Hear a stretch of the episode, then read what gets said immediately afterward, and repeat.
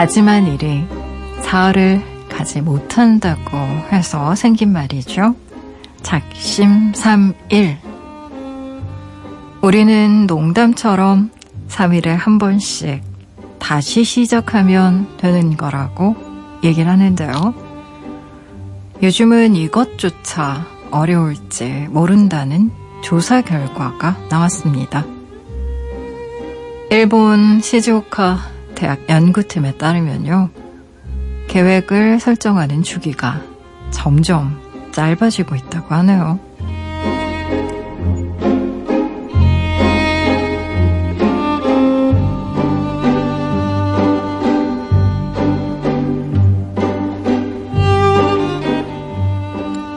한 해짜리 긴 프로젝트를 이끄는 일이 매년 줄어가고 있습니다. 한 달을 1년처럼 사는 게 익숙한 시대죠. 이달에 나는 또 어떤 시작을 하게 될까요?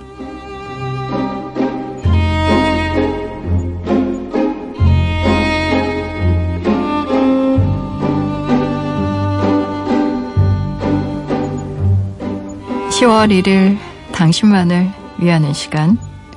여기는 라디오 디톡스 배경옥입니다.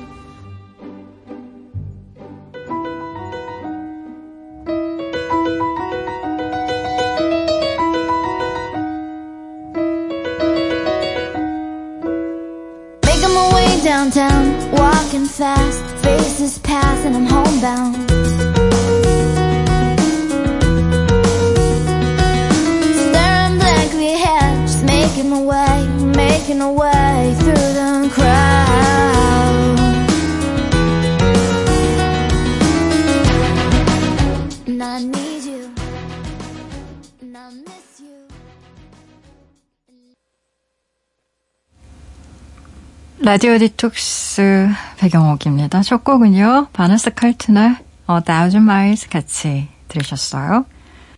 지난밤 그리고 어제 하루 잘 지내셨나요? 저는 라디오 디톡스의 DJ 소설가 백영옥입니다. 그래요. 작심삼일. 저는 좋아합니다. 제가 작심삼일 자주 하기 때문에. 뭐 3일에 한 번씩만 결심해서 할 수 있는 일이 얼마나 많은데요. 작심삼일. 뭐 이렇게 뭐라고 해야 되나요? 우리가 흔히 좀 안 좋은 의미에서 많이 쓰는 말이기도 한데 맞습니다. 요즘에 이렇게 장기 프로젝트라는 게 사실상 거의 불가능해요. 왜냐면, 어, 뭐 예전에 10년이면 강산이 바뀐다고 했는데, 천만에, 요즘에 10년씩 안 걸립니다. 음.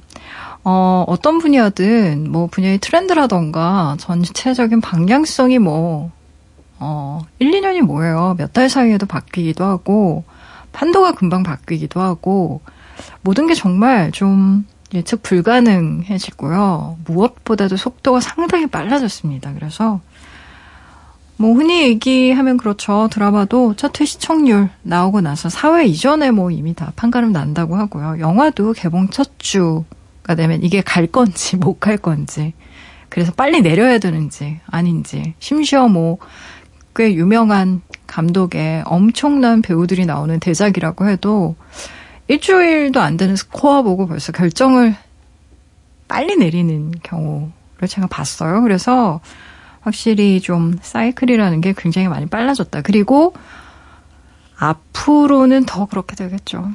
그쵸? 아무래도 굉장히 많은 소스와 굉장히 많은 정보들이 충돌하면서 우리에게 뭐 쏟아지듯이 밀려 오듯이 그렇게 오는 시대이기 때문에 어떻게 생각하면 축적된 주의라는 게 그렇게 잘 작동이 안 될 때가 많습니다. 왜 예전에는 아 내가 사, 살아봐서 아는데 혹은 내가 해봐서 아는데 아 이거 이러 이러 이러 저러 저러 해라고 해봐서 아는데라는 말 어, 하는 분들 많았잖아요. 근데 이제는 그 말이 전혀 통용되지가 않는 시대가 온 거죠. 어, 해보지 않은 게 점점 더 늘어나고 있고 해볼 수 없는 것들도 많고 어, 이미 내가 이전에 했던 방식과는 좀 다른 방식으로 작동하고 있는, 음, 그런 룰들도 굉장히 많아서, 하, 이제나 저제나 사는 거 점점 더 힘들어지는 것 같은 그런 느낌적인 느낌이 저뿐만인 걸까요? 일요일에서 월요일로 넘어가는 새벽이에요. 알라딘의 박태근 MD와 야간 서점 문 여는 날입니다. 오늘은 또 어떤 책 골라오셨을지 잠시만 기다려 주시고요. 라디오 디톡스 배경옥입니다. 짧은 건 50원, 긴 문자와 사진 첨부 문자는요. 100원이 추가되는 샵 8001번 으로 말 걸어주세요. 무료인 미니, 미니 어플로도 참여 가능합니다. 다시 듣기와 팟캐스트로도요, 언제든지 함께 하실 수 있어요. 내가 내 곁에 있을게.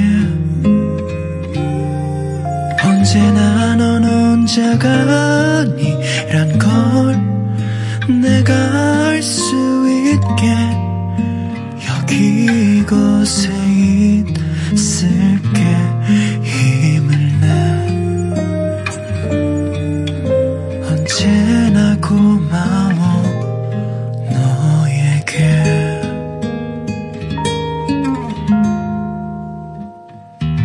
라디오 디톡스 배경옥입니다.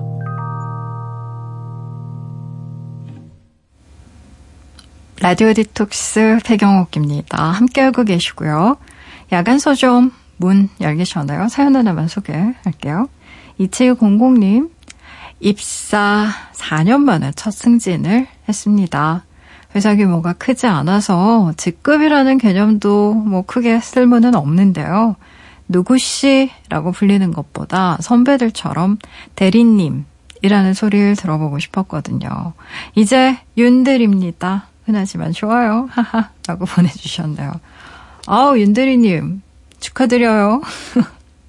아, 이게 왜요? 뭐, 그렇잖아요. 어떻게 보면, 그게 뭐라고, 응? 그쵸? 대리, 하다못해 주임, 과장, 소리 들으면 막 기분 좋고, 아, 또 그게 뭐라고 직원 명찰 달고 싶고 막 그렇잖아요. 이렇게 띡 소리 내면서 회사 들어가고 싶고, 바코드 찍고 싶고, 이런 마음.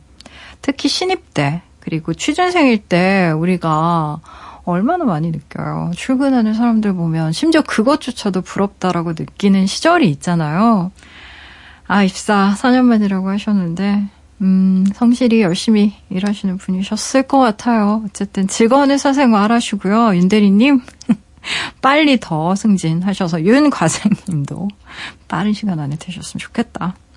노래 드릴까요? 6880님이 신청하신 곡이에요. 이민혁의 우리 오늘 만날까? 듣고 박태근 MD와 야간 서점으로 돌아올게요.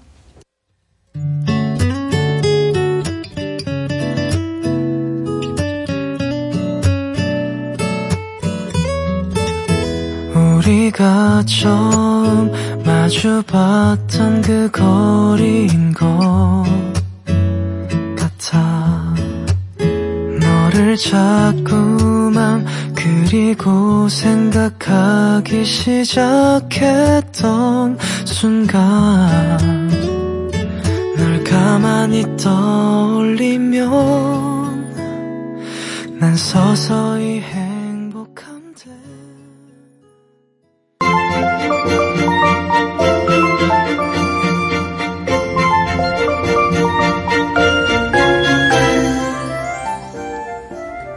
새벽은 책 듣기 좋은 시간이죠. 존재한다고 믿으면 어디든 열릴 것이니 밤의 서점으로 놀러 오세요. 야간 서점 지금 시작합니다.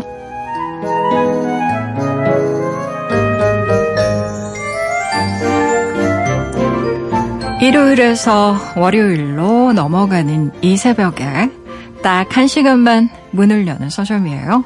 야간 서점 서점의 주인장과 인사 먼저 나눌까요? 온라인 서점 알라딘의 박태근 MD. 어서 오세요. 네, 안녕하세요. 아, 10월 1일.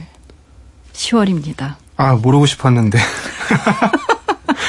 아, 정말 이렇게 연휴 끝나니까 이제 훌쩍 진짜 더 가을 가을.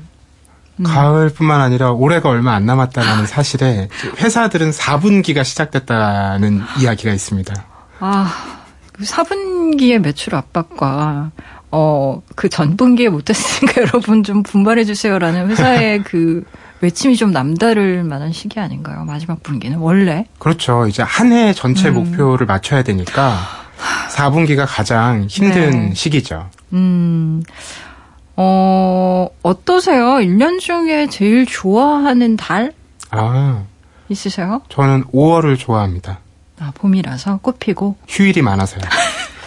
지극히 지극히 회사원 다운 대답이었고요.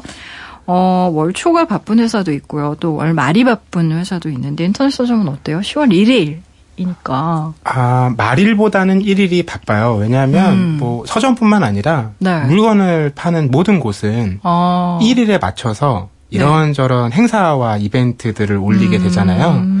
음. 그러니까 1일이 정말 정신없는 하루예요. 음. 물론 그만큼 매출도 가장 높죠. 음. 많은 분들이 뭐 20일, 25일 이렇게 월말에 월급을 받아서 네. 그렇게 1일에 이벤트 할 때 혜택을 받아서 상품을 구매하려고 돈을 쓸 준비를 하고 있거든요. 아, 그렇구나. 그러면 보통 연휴 끝나고 나서는 바로 뭔가 소비를 할 것 같지가 않은데도 또 그렇지가 않나 보네요. 연휴 직전에는 소비를 좀 덜 하고요. 그렇죠. 끝나고 나면 제가 볼 때는 연휴에 음. 받았던 스트레스를 이 쇼핑으로 푸시는 것 같아요. 아, 논리적이네. 그렇구나. 아, 그러면 내가 역시 초회책을 냈어야 되는 건가라는. 아, 미리 조언을 좀 받을 것을. 아, 내가 갑자기 이런 좀 이상한 영업 마인드 발동해서 물어봤고요. 아, 그래요. 이제 연휴 끝나고 뭐 복귀하신 분들 또 나름대로 신체 리듬 회복하기 위해서 또 노력 중이실 텐데, 어, 어떻게 또 오늘은 우리 MD님과 어떤 책 이야기 나눠볼까요? 네, 가져온 신간은요. 제목이 최초의 집입니다. 음. 아마 이번 명절 때 최초의 집에 다녀오신 분들도 계실 텐데요. 아, 그렇죠. 이 작가는 신지혜 씨인데 어, 직접 혼자 다 쓴 건 아니고요. 네. 이 최초의 집에 대한 이야기들을 본인이 음. 취재하고 인터뷰 인터뷰를 해서 정리한 책이에요. 네. 어, 이분은요 아버지도 건축가였나 봐요. 그래서 음. 아버지가 지은 집에서 태어나서 지금 12번째 집에 살고 있고요. 네. 본인도 건축학을 전공했어요. 음. 이분이 지난 2015년에 독립출판물로 000이라는 책을 냈어요. 어, 000. 네, 이 책의 내용이 뭐냐면 네. 자기가 살아온 집 11채에 대한 이야기를 쭉 쓴 거예요. 어. 그런데 이분의 기억력이 정말 엄청나시더라고요. 음. 그집 하나하나 도면으로 재구성을 해서 음. 내가 이 집의 공간들을 어떤 식으로 활용했는지, 거기에 어떤 추억들이 묻어 있는지, 음. 이런 얘기를 담았는데, 그 책을 낼 때 책 안에 엽서를 하나 넣었어요. 어. 당신의 최초의 집 이야기를 들려주십시오. 그런데 사람들이 네. 거기다가 도면을 그리고 자기 얘기를 써서 엽서를 보내기 시작한 거예요. 어, 실제로 그 네. 독자분들이 000을 읽은 독자분들이요? 그래서 그 오. 이야기들에서 시작을 해서 네. 이열몇 명의 이야기를 모은 이번 책 최초의 집이 나오게 된 거죠. 어, 너무 재밌네요. 어, 정말 그런 걸 사실은 피드백이 안 올 것 같은데, 제가 생각에 하기에는 누가 내 메시지에 대답을 해준 거잖아요. 사실 간단한 얘기도 아닌데, 음. yes, no로 대답할 수 있는 문제도 아니고, 이 작가가 그런 얘기를 하더라고요. 이 최초의 집에 대해서 음. 사람들이 생각보다 진솔하게 얘기하는 것에 좀 놀랐는데 네. 그 이유를 생각해 보니까 이런 거예요. 최초의 집은 아무도 선택할 수 없다는 거예요. 그냥 음. 우연히 주어지는 거잖아요. 네. 내가 그 집을 선택했다고 얘기할 수가 없으니까 음, 그러니까 좀 더 객관적으로 거리를 두고 얘기를 할 수 있다라는 거죠. 그쵸. 음.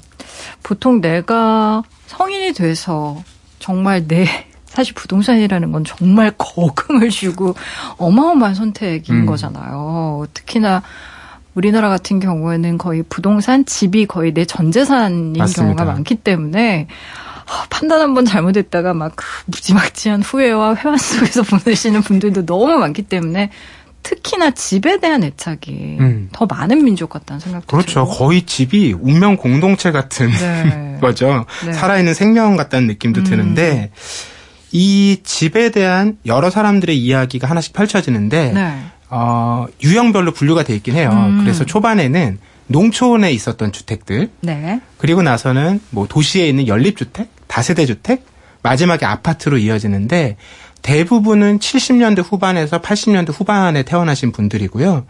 가장 오래된 분이 어, 한 60년대생이 한 분 계신데 음. 어, 그분이 기억하는 집이 재미난 얘기가 있습니다. 저도 이, 언뜻 생각해 보니까 비슷한 장면이 기억이 났는데 음. 자기 집을 생각해 보니까 부엌에 이렇게 오가는 음, 데에 새빵이 사는 문이 있어요. 새빵이 사는 네. 분. 그러니까 한 집인데 음. 마루를 같이 쓰고 아, 네. 옛날 집들은. 그렇죠. 그 안에 네. 새빵이 들어와 있잖아요. 네 네 네. 그런데 그 마루에서 새빵으로 통하는 문이 원래 있었겠죠. 그렇죠. 원래는 한 집으로 썼으니까. 네 네. 그런데 그 문 앞에 냉장고를 막아놨다는 거예요. 아이고야. 네. 냉장고로. 그렇죠. 그리고 그 집에서 바깥으로 나가는 길은 계단 같은 걸 따로 열어놓은 거죠. 음. 이거 읽고 보니까 제가 기억하지 못하지만 제가 처음 살았던 집, 그 집도 이랬더라고요. 아. 그 2층이었는데 네. 주인집의 공간에서 옆에 한 공간을 떼서 음. 살림집을 만들고 바깥으로 내려가는 계단을 만들어 놨던 거죠. 네. 그래서 어릴 때 그 계단에서 내려가다가 여러 번 굴러 떨어졌던 기억이 있어요. 음. 굴러 떨어지면 그 1층에 살던 다른 세입자 할머니께서 나오셔서 이렇게 사탕을 쥐어주면서 눈물을 그치게 해주셨던 기억이 나요. 그 할머니가 네. 제가 한 세 번째 집에 살 때까지도 제가 네. 초등학생 때죠. 네. 집에 종종 놀러 오시고 같은 동네니까 아. 인연을 이어갔던 기억이 나요. 그래요. 예전 동네들을 딱 생각을 해보면 대략 대문도 그냥 대충 다 열려 있었고, 뭐, 옆집 가서 좀 간장 좀 빌려와, 막 이런 얘기도 들었던 것 같고, 그리고 그때만 해도 뭐 마켓이라는 개념보다는 그냥 가게 가가지고 그냥 엄마 엄마가 돈 줄 거니까. 외상장부 적어서 달걀 몇 개 갖고 와라 뭐 이런 심부름도 많이 했었던 것 같고 하긴 요즘에 사실 요즘에는 별로 상상이 좀 안 가는 풍경들이긴 해요. 그렇죠. 음. 새빵살이라는 말 자체도 이제는 없어졌고. 그렇죠. 음. 뭐 다양한 집들의 이야기가 나오는데 어, 인상 깊었던 집은 네. 아마 이 중에서 가장 넓은 집에 사시는 분인 것 같은데 음. 북한산 자락에요. 네. 무려 대지 면적 1만 평에 1만 평? 축구장 한 다섯 개 크기 되죠. 뭐 재벌이에요? 여기에 건물이 다섯 채 있는 거예요. 그 중에 어. 한 채에는 뭐 자기 형제가 식당을 운영하고 음. 안쪽에 있는 집들에 이 가족들이 모여 사는데 이 대단한 부자라서가 아니라 네. 예전에 북한산 자락에 할아버지가 땅을 터를 산 거죠. 음. 근데 거기가 개발 제한 구역으로 묶이면서 자기는 여기서 태어나서 평생 여기서 살고 있는 거예요. 음. 그런데 재미난 게 우리가 생각해 보면 네. 태어난 집에서 계속 삶을 살아왔으면 그 집이 사실 별로 변하는 게 없잖아요. 그렇죠. 그러면 음. 그 집을 어떻게 활용하고 쓰는지도 별로 달라질 거가 없다고 생각하는데 그렇지가 않다는 거예요. 왜냐하면 아. 가족 구성원이 달라지고 그쵸. 그 구성원 간의 관계도 달라져. 음. 달라지죠. 뭐 결혼을 한다거나 이렇게 되면. 그러, 그리고 구성원 개인의 어떤 상태도 달라지니까 음. 결국에는 집이 변한다는 거예요. 맞아. 사춘기 때는 나 절대로 동생이랑 방못 사. 하고 음. 막 거의 걸개 대회를 하고 독방을 요구하며 투쟁해서 나가는 꼭 큰 누나가 있고. 그리고 뭐 갑자기 삼촌이 결혼 못하고 직장 못 간 삼촌이 갑자기 상경해가지고. 맞아요. 예전에 참 네. 그런 경우 많았죠. 뭐 우리 집이라고는 얘기 못 하겠네요. 저는 중학교 2학년 때까지 삼촌과 고모와 이모들이 드나드는 집이었어요. 아, 그러셨구나. 그래서 식구가 굉장히 대식구였어요. 한 10명 정도가 거의 부, 부주기적으로 그냥 늘 바뀌었던 것 같아요. 엄마 고생 많이 하셨죠. 그래서. 음, 그러셨겠네요. 음. 참, 우리 너무 백만 년 전 얘기하고 있는 것 같은 그런 느낌이 드는데. 아, 그 아파트 얘기 좀 해볼까요? 아파트 얘기를 해야 될 것 같습니다. 아 요즘에 뭐 부동산 경기가 심상치가 않아요. 네네. 아파트 같은 경우는 음. 음, 저는 1994년 네. 중학교 1학년 때 저희 부모님이 이제 첫 집을 음. 그 동네가 신도시처럼 개발되면서 아파트가 들어선 거예요. 네. 처음 들어갔던 기억이 나요. 음. 이제 그때 제 방이 따로 생겼거든요. 혼자 쓰는 아, 방. 너무 좋았겠다. 그전엔 네. 동생하고 같이 쓰기도 그쵸, 했는데 그쵸. 근데 지금 생각해 보니까 참 동생한테 미안한 생각이 드는 게 음. 그때 방이 네. 안방 하나, 작은 방 하나, 미닫이 문이 있는 방이 하나였어요. 아, 그런데 저는 이제 문이 있는 독방을 썼는데 네. 동생은 미닫이 문이 있던 방을 썼던 거죠. 완전히 네. 독립적이진 않은. 아. 그때는 그렇게 미안한 생각이 안 들었는데 음. 이책 읽으면서 생각해 보니까 내가 너무 특혜를 받았다. 네, 어, 첫째로서 내가 좀. 혜택을 받았구나 이런 음. 생각이 들더라고요. 네. 용돈이라도 좀 더 줘야 되겠다 이런 생각이. 아주 바람직한 생각을 하셨네. 음. 예. 이 책에서 그 아파트에서 거의 태어나면서부터 살았던 분 얘기가 나와요. 네. 이분은 평생 고층 아파트에서 살았던 거예요. 음. 그렇게 살다가 자기가 독립을 처음 했을 때 네. 처음 독립해서 아파트 사기는 어렵잖아요. 아, 그럼요. 그래서 4층짜리 다세대 주택에 들어갔는데 음. 여기 들어가니까 너무 답답한 거예요. 마치 자기가 땅에 박혀 있는 느낌이 들었대요. 아, 고충 이렇게 떠, 있- 떠서 살다가 그런 건가? 네. 그늘 자기는 창을 열면 어. 하늘이 보이는 집에서만 살았던 거죠. 아. 아, 탁 트인 조망, 또 풍경이 익숙한데 네. 이 저층에 사니까 하늘을 올려다봐야 된다라는 거예요. 음. 이게 처음에 적응이 안 됐대요. 아, 그럴 수도 있겠네요. 애초에 이렇게 좀 고층 아파트에서 음. 살면 아무래도 보이는 각도 때문에 풍경도 달라 보일 그쵸. 거고, 그쵸? 그 우리 생각에 뭐 아파트가 좀 삭막할 것 같다. 음. 아 그래도 사람이 땅하고 같이 살아 가까이 살아야지. 그렇죠. 되게 그렇게 생각들을 많이 하시죠. 이런 얘기는 음. 이제 이런 세대하고는 통하지 않는 얘기겠죠. 아, 우리 때는 아스팔트 킨트라는 말도 있었어요.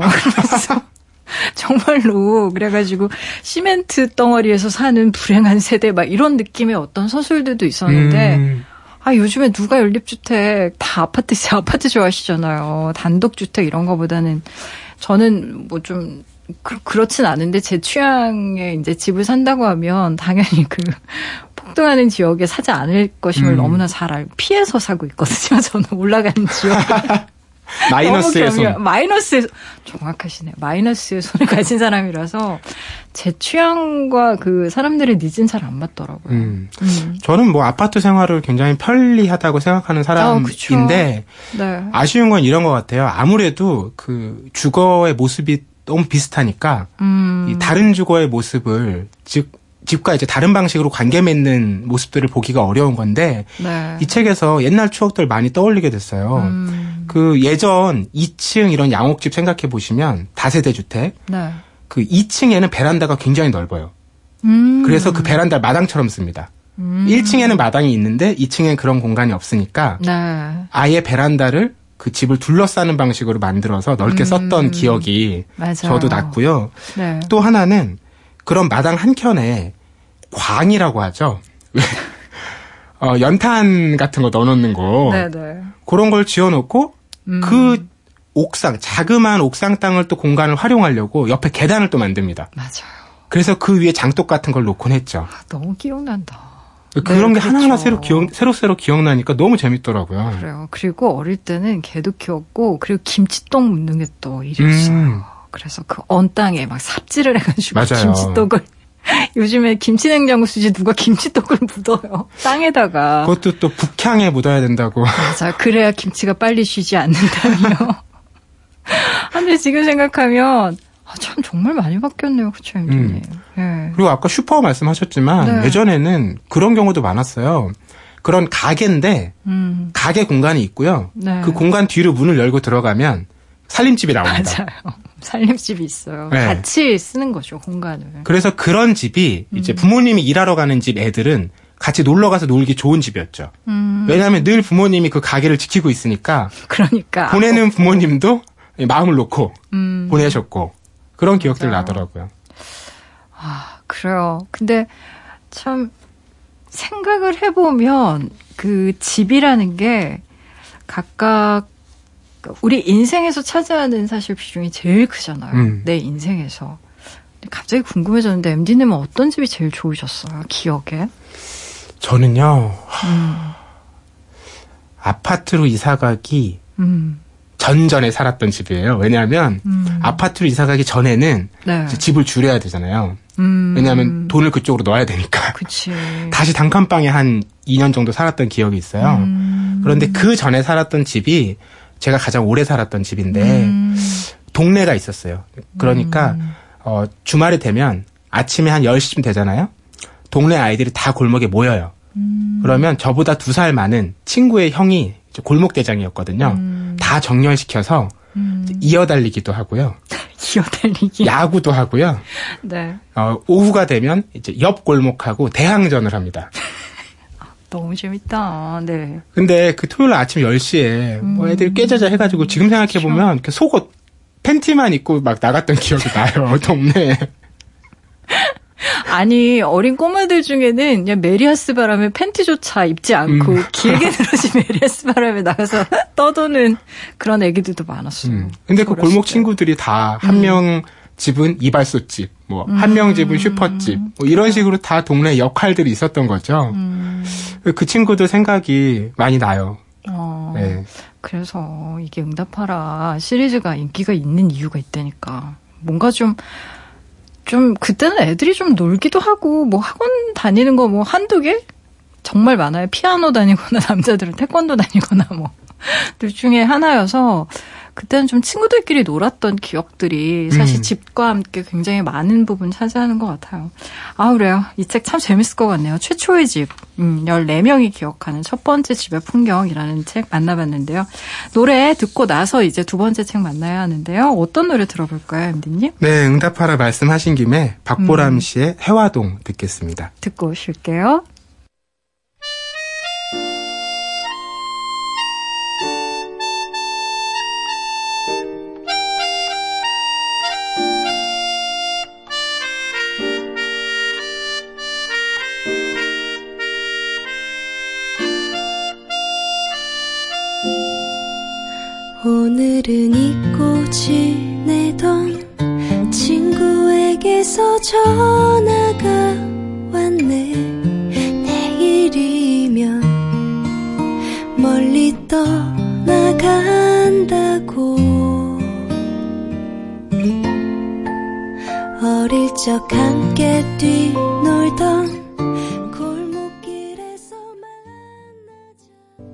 박보람의 해화동 듣고 오셨습니다. 라디오 디톡스 배경옥입니다. 백태근 MD와 함께요. 야간 서점 안에서 책 이야기 나누고 있어요. 앞에서 최초의 집이라는 책 소개해 주셨고요. 이제 두 번째 책 만나볼까요? 네, 두 번째 책은요. 패스워드라는 책이에요. 음. 아, 제가 이 책에 눈길이 간 이유가 네. 이집 얘기 하다 보니까 요즘에는 다 비밀번호 누르고 들어가잖아요. 그렇죠. 비밀번호.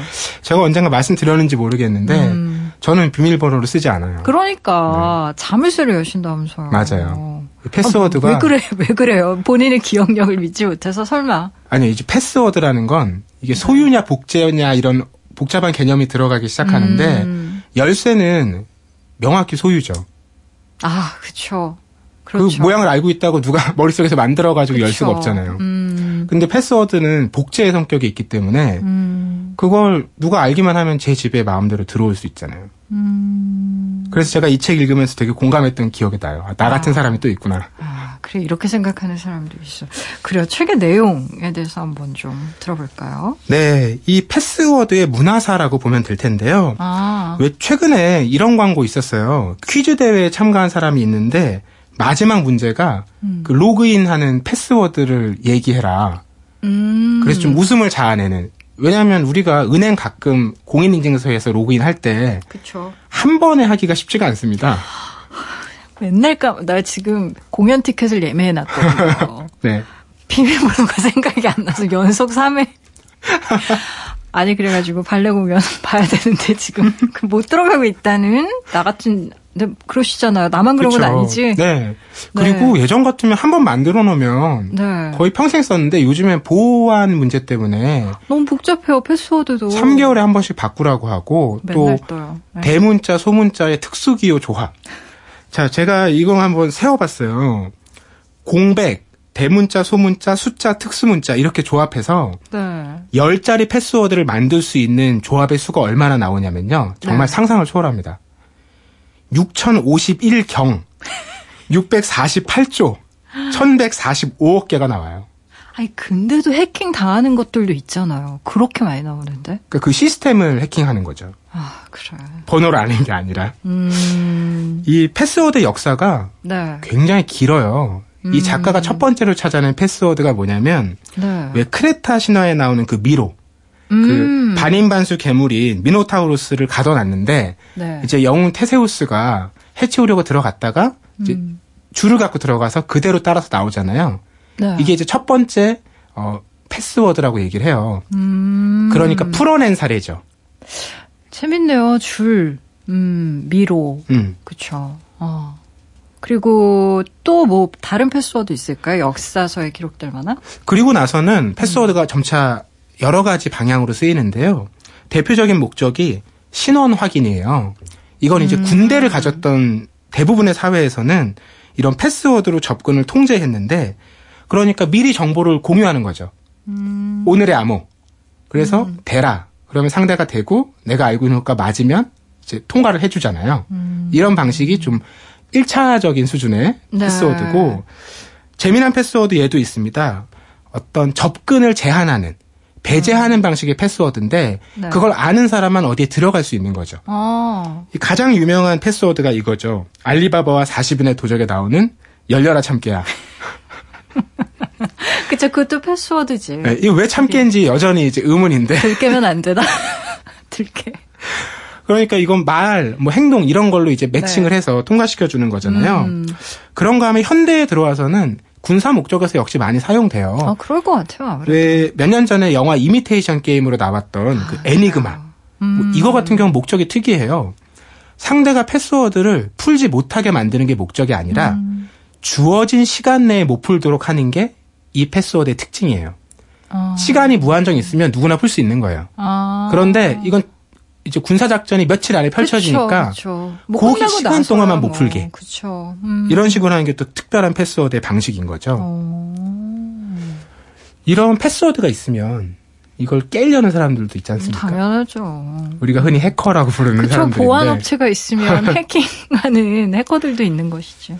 이 패스워드를 깨는 방식이 네. 크게 두 가지예요. 음. 하나는 이 구조나 시스템을 알아내서 그 전체를 내가 확보해 버리는 방식이죠. 음. 자유롭게 내가 통과할 수 있는 일종의 마스터 키를 갖는 거죠. 네. 그게 가장 근원적인 음. 이제 패스워드 깨는 방식인데 그런데 이건 너무 어려워요. 기술도 많이 들고. 어. 그래서 실제로 사람들이 제일 많이 활용하는 거는 뭔지 아세요? 뭐, 뭐요? 패스워드에 얽힌 사람을 공략하는 방법입니다. 사람. 협박, 감금, 갈취 이런 아니, 거죠. 그러니까 법보다, 법보다 주먹이 가깝다는 말이 여기서도 활용되는구먼. 네. 어? 그렇잖아요. 아이, 불어. 그러면서 진짜, 뭐, 니네, 어- 니네 뭐 가족들도 위협하겠다. 막 이런 식으로. 아 근데 참, 어쩔 수 없네요. 인간이 만들고 인간이, 그쵸. 인간이 하는 일이라서. 그리고 굉장히 유명한 패스워드를 깬 사례가 있는데 이게 네. 2002년에 스코틀랜드 게리 맥키넌이라는 사람이요. 음. 어떤 방식을 활용했냐면 네. 미국 정부의 컴퓨터에 자기가 해킹을 통해서 일단 접속을 한 거예요. 어, 그 비밀번호가 나올 거잖아요. 그렇죠. 근데 그걸 그냥 다 엔터만 눌러서 음. 비밀번호가 설정되지 않은 PC들의 목록을 확보합니다. 그런데 실제로 네. 설정 안 된 PC가 적지 않았던 거예요. 어, 그래서 그렇게 하나하나 뚫고 들어가서 결국 가장 핵심인 정보에 접근한 거죠. 너무 발상이 기발하다. 그렇죠. 네. 이건 사람들의 행동 패턴을 알고 있었던 그러니까 것 같아요. 음. 심리학이네, 완전히. 어, 그래요. 근데, 사실, 제가 소설가라서가 아니라, 이런 패스워드가 등장하는 이야기를 음. 견고하게 쓰면 너무 재미있을 것 같거든요. 머리 아파서 전 별로 쓰고 싶진 않습니다. 제 분야는 아닌 것 같고요. 혹시 이런 이야기가 등장하는 소설도 있나요? 이 책에서는 햄릿 얘기하더라고요. 햄릿 시작하자마자 네. 너 누구냐? 정체를 밝혀라. 이 장면을 가지고 얘기를 네. 하는데 네. 근데 그 장면이 어, 재미난 게 묻는 사람이 권력을 갖고 있는 사람이라는 거예요. 그쵸. 어, 통과시켜 줄 수 있고 네. 그 하- 암호를 이미 알고 있는 사람인 거잖아요. 음, 거기에 응해야 되는 사람은 갖고 있을 수도 없- 있고 없을 수도 있으니까 네. 약자의 위치라는 거죠. 음. 그래서 그 짧은 대화가 둘의 권력 관계를 바로 보여주고 시작한다라는 거예요. 음, 그게 좀 재미난 사례였고 영화는 뭐 굉장히 많죠. 마이너리티 리포트 같은 경우에 음, 그 톰 크루즈가 어 홍채 인식을 위해서 그 안구를 교체하는 수술을 하지 않습니까? 그쵸. 네. 음. 이게 실제로 생체 정보 패스워드가 요즘 굉장히 발전하고 있어요. 그럼요. 뭐 스마트폰만 해도 이제 지문 인식은 뭐 이제 음. 많은 분들이 다 아시는 거고. 이게 발전하는 이유가요. 네. 지금까지 알려진 방법 중에 가장 안전하기 때문이에요. 왜냐하면 개인의 고유한 DNA를 이용한 거. 그렇죠. 그 DNA 정보를 누가 똑같이 안다. 음. 안다고 해도 유기 물질을 똑같이 구현하는 게 너무 어려운 기술이기 때문에 3D 프린터 이런 거 생기면 단순히 물건만 복제하게 될까? 그게 이제 계속 음. 계속 계속 디벨롭이 되고 계속 뭔가 업그레이드가 된다면 뭐 장기라던가 사람의 어떤 단순히 뭐 스마트폰 찍어내고 이런 선은 넘어서지 않을까라는. 바람은 갖고 있어요. 아, 그 정도가 되면 집에서 제가 심장을 찍어서 스스로 교체하는 방식이 막 가능할 갈아 것 같은데. 눈 놓아놨어. 막 안구 갈아 끼고 너무 엽긴가. 네. 영화를 보면 음. 이런 생체 정보 패스워드를 깨기 위해서 대부분 네. 약간 극한 방법을 쓰죠. 그쵸. 상대의 신체를 강탈한다거나 맞아요. 뭐 절단한다거나 이런 방식을 쓰는데 이게 재미난 게 보통 신원 정보와 신체가 연결돼 있잖아요. 그렇죠. 근데 이제 이게 해체된다라는 거예요. 그런 상황에 놓이면 네. 그럴 때 결국 우리 개인이 음. 자기를 증명할 방법이 생체 정보밖에 없다. 음. 이렇게 됐을 때 내 개인을 구성하는 요소들이 음. 단순히 홍채의 정보, 네. 뭐 모세혈관의 모양 이것만은 아니잖아요. 그럼요. 그런데 그거 아니고선 나를 증명할 방법이 없어질 거라는 거예요. 참 이건 굉장히 철학적인 부분이네요. 그렇죠. 음, 나를 어떻게 증명할 것인가. 어, 이 책 굉장히 좀 흥미가 가네요. 저는 개인적으로 읽고 싶다는 생각이 드는데 오늘 어떤 부분에 밑줄 그어 오셨는지 더 궁금해지네요. 들려주세요, 임디님. 네. 네.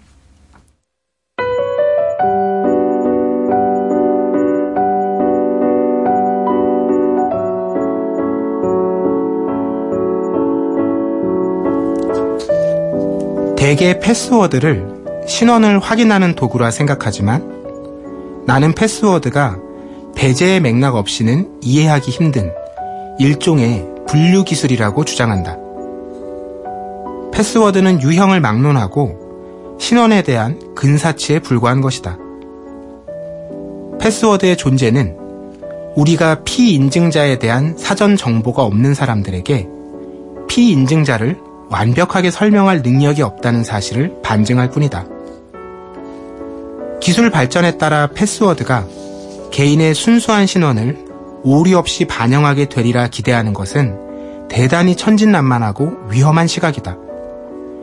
오늘날의 대다수 패스워드 시스템을 지탱하고 있는 복잡한 수학적 처리 과정을 깰 방법이 고안된다면 보안이 필수 불가결한 디지털 시대의 세계는 순식간에 무너져 내릴 수도 있다. 그럼에도 패스워드는 필요성이 사라지지 않을 것이다. 유전적으로든 다른 방식으로든 신원을 인증하려는 목적으로 한 인간을 얼마나 완벽히 형식화할 수 있을 것인지는 두고 보아야 할 문제다. 그때까지는 여전히 많은 결함을 안고 있는 패스워드에 우리의 국가 안보와 사생활을 맡길 수밖에 없을 것이다.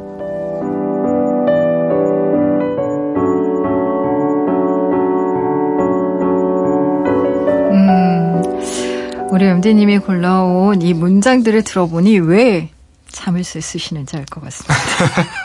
굳이. 어? 패스워드. 편한데. 자물쇠 잊어버릴 수도 있잖아요. 혹시 잊어버린 적 없으세요? 저는 물건을 거의 잊어버리지 않는 편이에요. 허허. 강박적으로 자주 활용, 이렇게 확인을 해요. 아. 지금 쓰는 우산도 10년째 쓰고 있어요. 세상에. 저는 우산 가게 차려도 될 정도입니다. 하도 많이 잊어버려가지고.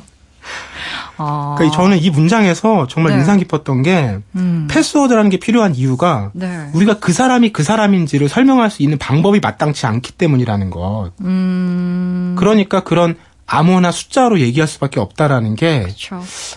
참 이게 신기한 요소다. 음. 우리가 패스워드가 강화되면 그만큼 투명하고 공정한 느낌이 들잖아요. 그렇죠. 근데 사실 완전히 투명하면 패스워드라는 게 필요가 없거든요.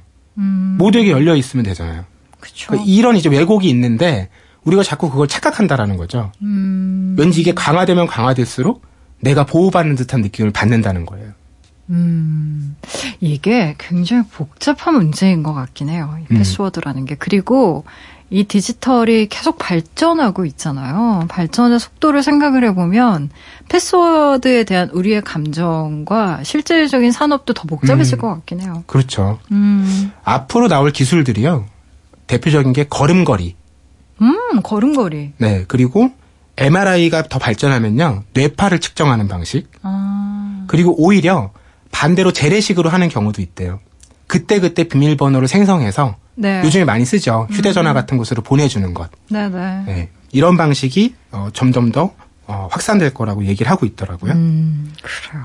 참, 재밌습니다. 어, 패스워드에 대한 이야기 오늘 흥미로운 이야기 많이 나눠봤고요. 야간 서점 이제 슬슬 문 닫아야 될 시간인데요.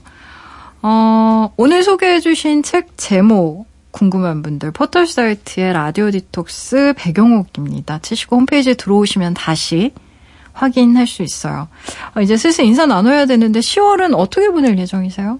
우리 10월 MD님? 뭐 음. 저는 늘 라디오 디톡스 야간 서점과 함께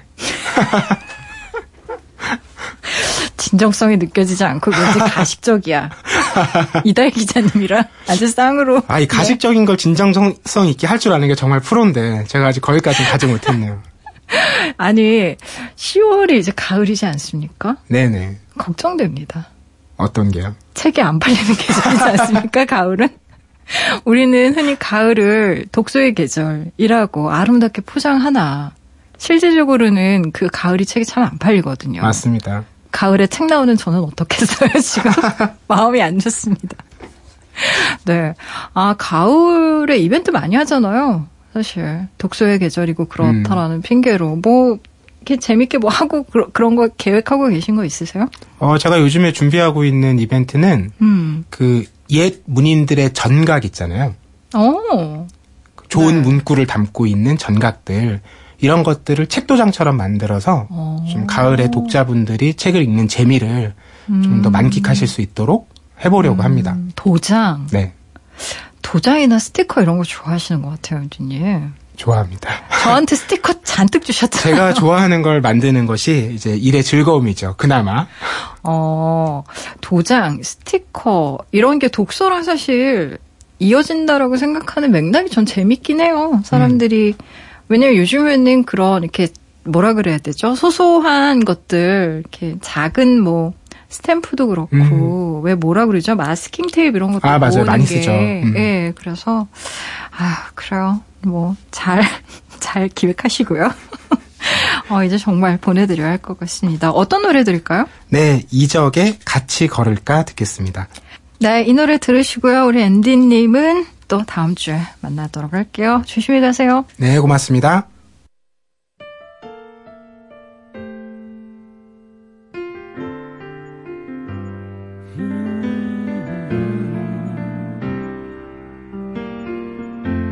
피곤하면 잠깐 쉬어가 갈 길은 아직 머니까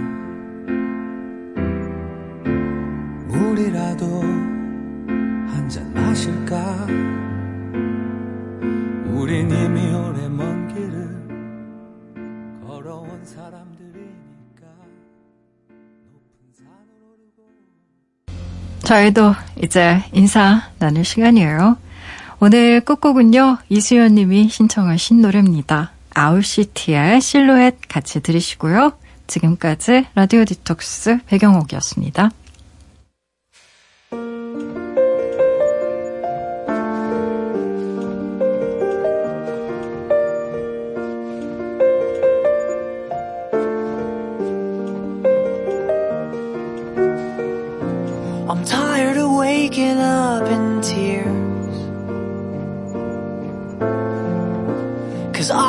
Can't put to bed these phobias and fears. I'm new to this grief I can't explain.